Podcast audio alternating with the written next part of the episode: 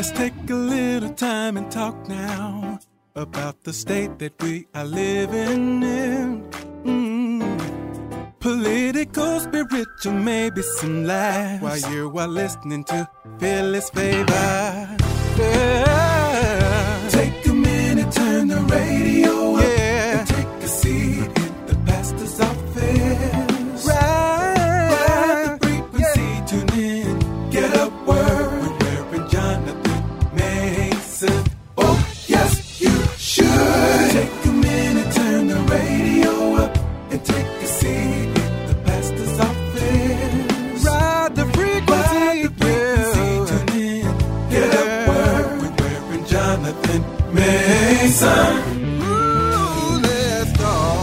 Favorite listeners, it's Pastor Jonathan Mason, and I'm back in the studio after three weeks away.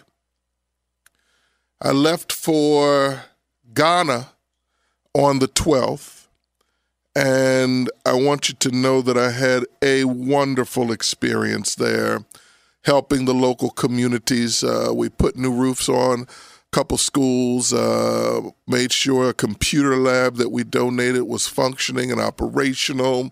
Uh, we are committed to doing some boreholes, which are wells. Uh, in some of the communities there, I've absolutely fallen in love with Ghana. Uh, this would have marked my eighth trip to Ghana and I plan to go back later this year and, of course, next year, as long as Lord allows me. It is a wonderful, wonderful feeling to be able to help. Uh, and and you know what? One of the things that I share with people when I come back from the trip is that it helps you appreciate what you have. It helps you appreciate what God has blessed you with when you see people who have so much less than you do materially, but are happy, they're praisers, they're thankful to God for all He's done for them.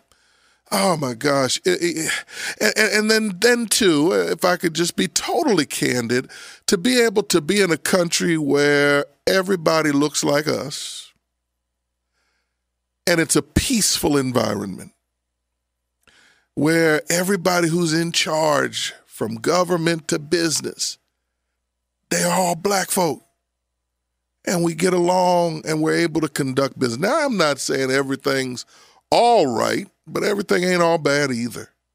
Uh, and so I encourage anybody that can and is able to make their way to the motherland, make that pilgrimage. I, I promise you, it will change your life.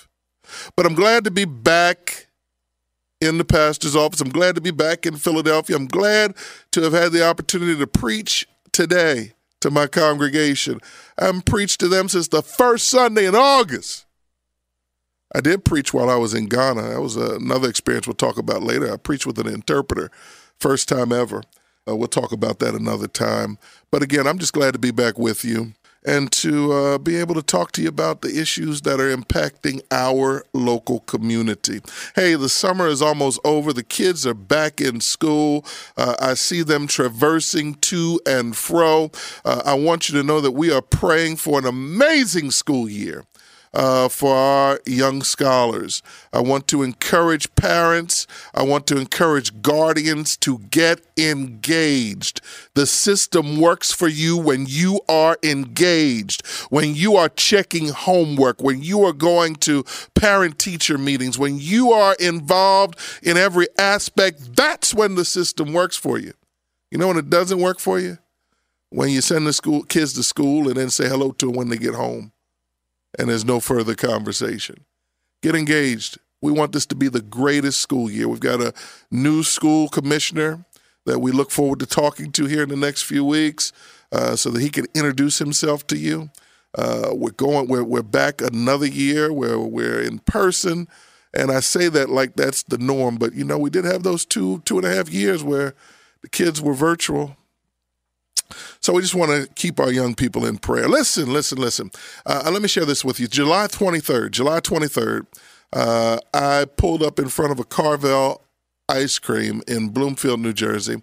Been with my sons all day. We've been busy running to and fro, handling certain things for Philly's favor and, and for our church. Uh, and so at the end of the day, as a hot day, they said they wanted some ice cream. Okay, no problem. I stop in front of the Carvel ice cream to get them whatever it is they want. Uh, me and my oldest son got out of the truck. I left my youngest son in the truck, locked it up, kept the air conditioner on because, again, as I said, it was almost 100 degrees outside. My youngest son decided to get out of the truck to come in and follow us. He's 12 years old. Uh, at the time, he was 11. Uh, and he did not lock the doors. And of course, because we were already inside, I didn't know he had gotten out of the truck. As soon as he got out of the truck, cameras show us that somebody in a car that was parked about three cars behind got out. They were dressed in all black, had their COVID mask on, had a cap on, a hoodie. They got in the front seat of my truck and they took the truck. Now, they couldn't go but so far or do so much because I still had the key. But of course, these cars are able to run uh, while the key is not in the vehicle. But of course, once you turn it off, you can't turn it back on again. Thankfully, I was able to recover my car a couple days later. It had been ramsacked. They had been doing, I don't know what they were doing in that vehicle, but it smelled. Uh, it had been dented and scratched. It had uh, they had pulled paneling down inside of the vehicle. So we sent it over to the dealership to get it repaired. It's still in the shop today. Pastor Mason, why are you bringing this up other than you just want to download us on information because you haven't been here for a while? No, that's not the reason. Let me tell you why. Because there is a pandemic of car thefts, carjackings, robberies in broad daylight. As a matter of fact, I was just watching a video about uh, child trafficking where young people are being kidnapped off the streets or women are being assaulted. Uh, it, it, it, there is really a pandemic of assault and violence in our urban centers today. Now, here's what I can tell you. If I would have encountered the carjackers, with my kids in the car, I would have just got my kids out, given them the car, and let them go on. If I would have encountered the carjackers and my kids weren't in the car, I got to be honest with you, I could have defended myself. I could have defended myself. And I probably would have in some way, which could have gotten me, you know, in some trouble. But do you know that these criminals, these these individuals that are committing these crimes in broad daylight, in the evening, in the morning, you know, they are assaulting children and women. Children and women who, in many cases, can't defend themselves.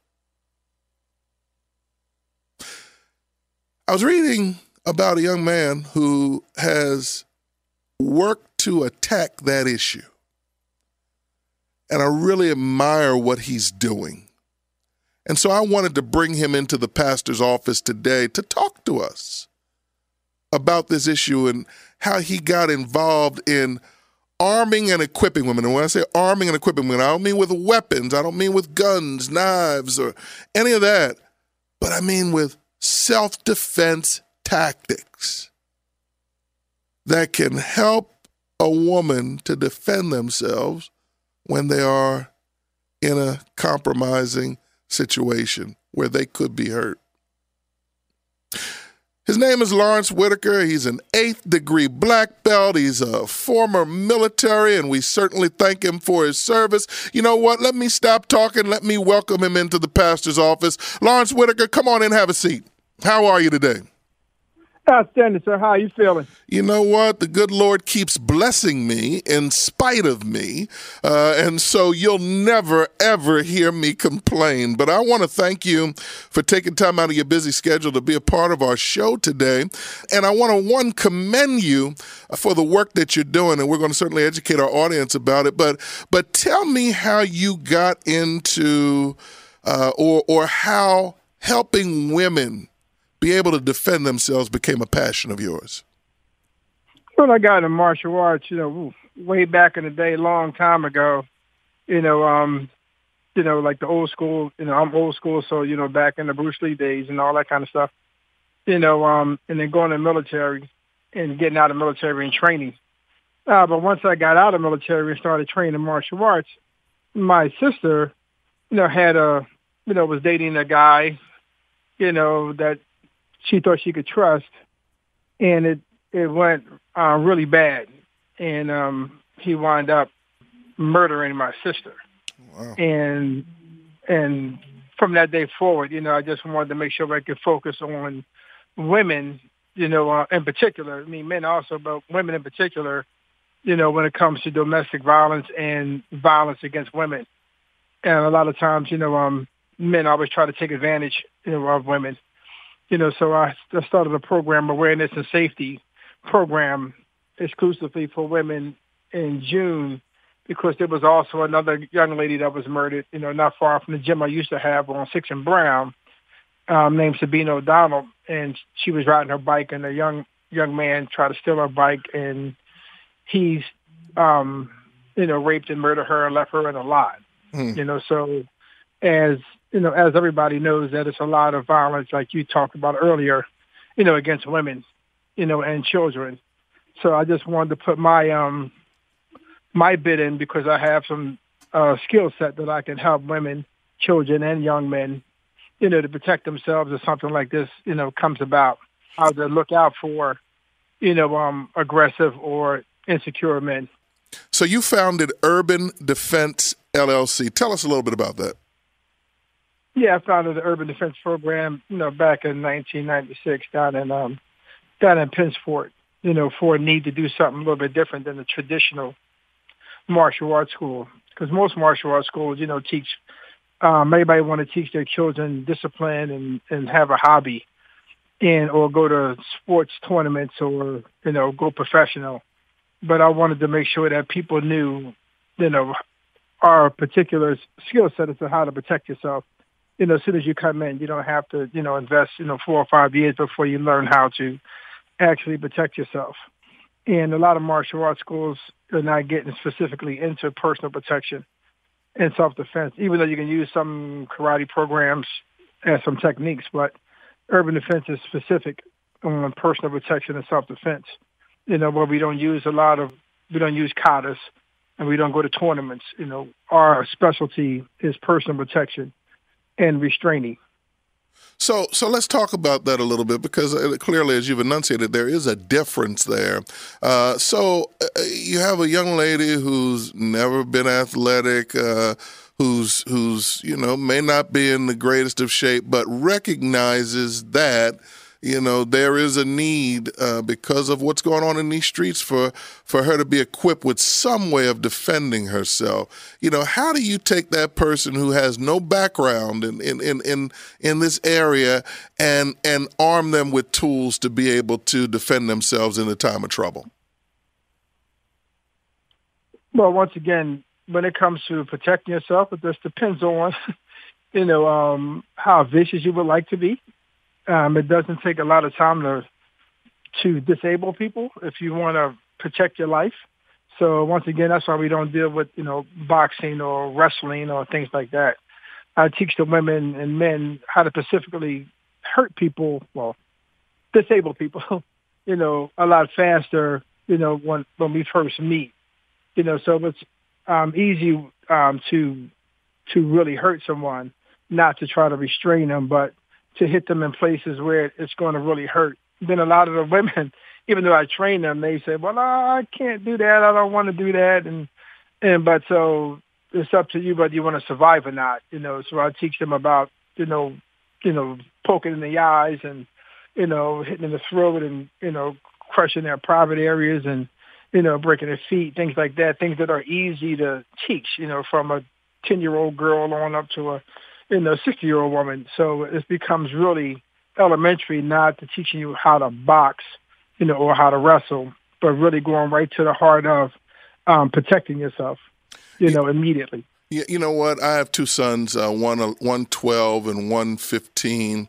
Uh, the 15 year old has taken to wrestling, uh, and the 12 year old, uh, you know, he hadn't taken to much of anything but drawing.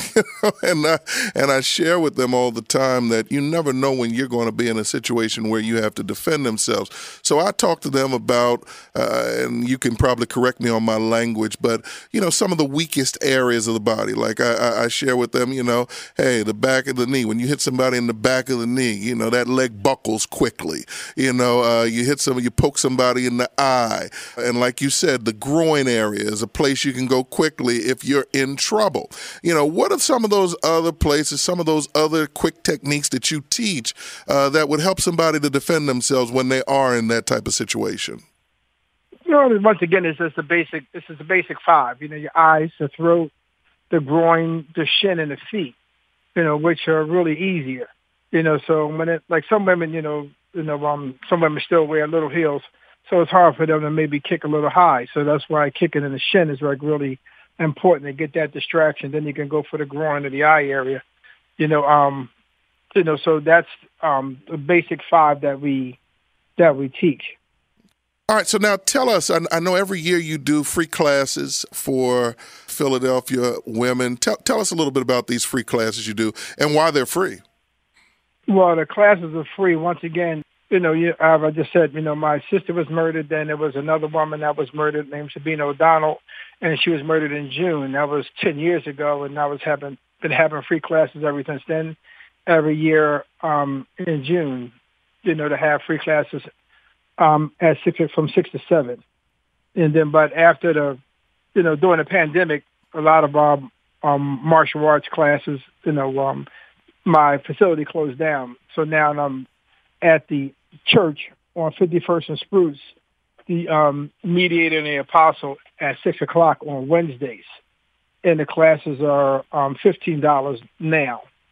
You know, and my, you can text me at 267-974-0287 if you would like to, you know, come out to a class. So the first class is free. But once again, after that, it's um, it's just fifteen dollars a person to come out to the class. Outstanding. And and how many nights a week do you have the class? Um, so far we have it at um, one night one night a week. Listen, I, I, want our listeners. This is important because I, I talk to you guys all the time, and we we talk about the violence that's going on in Philadelphia uh, and the surrounding areas. And and and listen, we don't want you to be a victim. Uh, we don't want you to be a victim. And here's a great way uh, for our women to, to be a part of this class. And he doesn't just train women, he trains uh, men and children as well. But I want you to tap into this resource. Uh, and it's only $15 a class. Lawrence, I'm going to ask you again do me a favor, just give out all of your contact information uh, and share with them how they can engage with you so we can drive some folk in here and, and get them trained. Okay, the class is on Wednesday at from six to seven. It's at Fifty First and Spruce Street at the Mediator in the Apostle Church. Um, you enter the building on Fifty First Street, and um, there's parking around there also. So that's where we have our classes. My phone number, you could text me, two six seven nine seven four zero two eight seven if you want to come out and take a class. All right, Philly's favorite listeners, I want you to do that. Reach out to him. Equip yourself so that you don't have to become a victim. Lawrence, I want to thank you for the work you're doing. And again, let me say this to you thank you for your service. Uh, I share that with all of our uh, guests that have served in the military. We really appreciate you, uh, and we don't take your sacrifice for granted. So thank you for all you have done and all you continue to do. And if we can be of service to you uh, as you go forward, don't hesitate to reach out to Philly's Favor. We got you back. Oh, I appreciate that, sir. So it's better to have it and not need it than to need it and not have it. Amen. And we'll be right back after these commercial messages.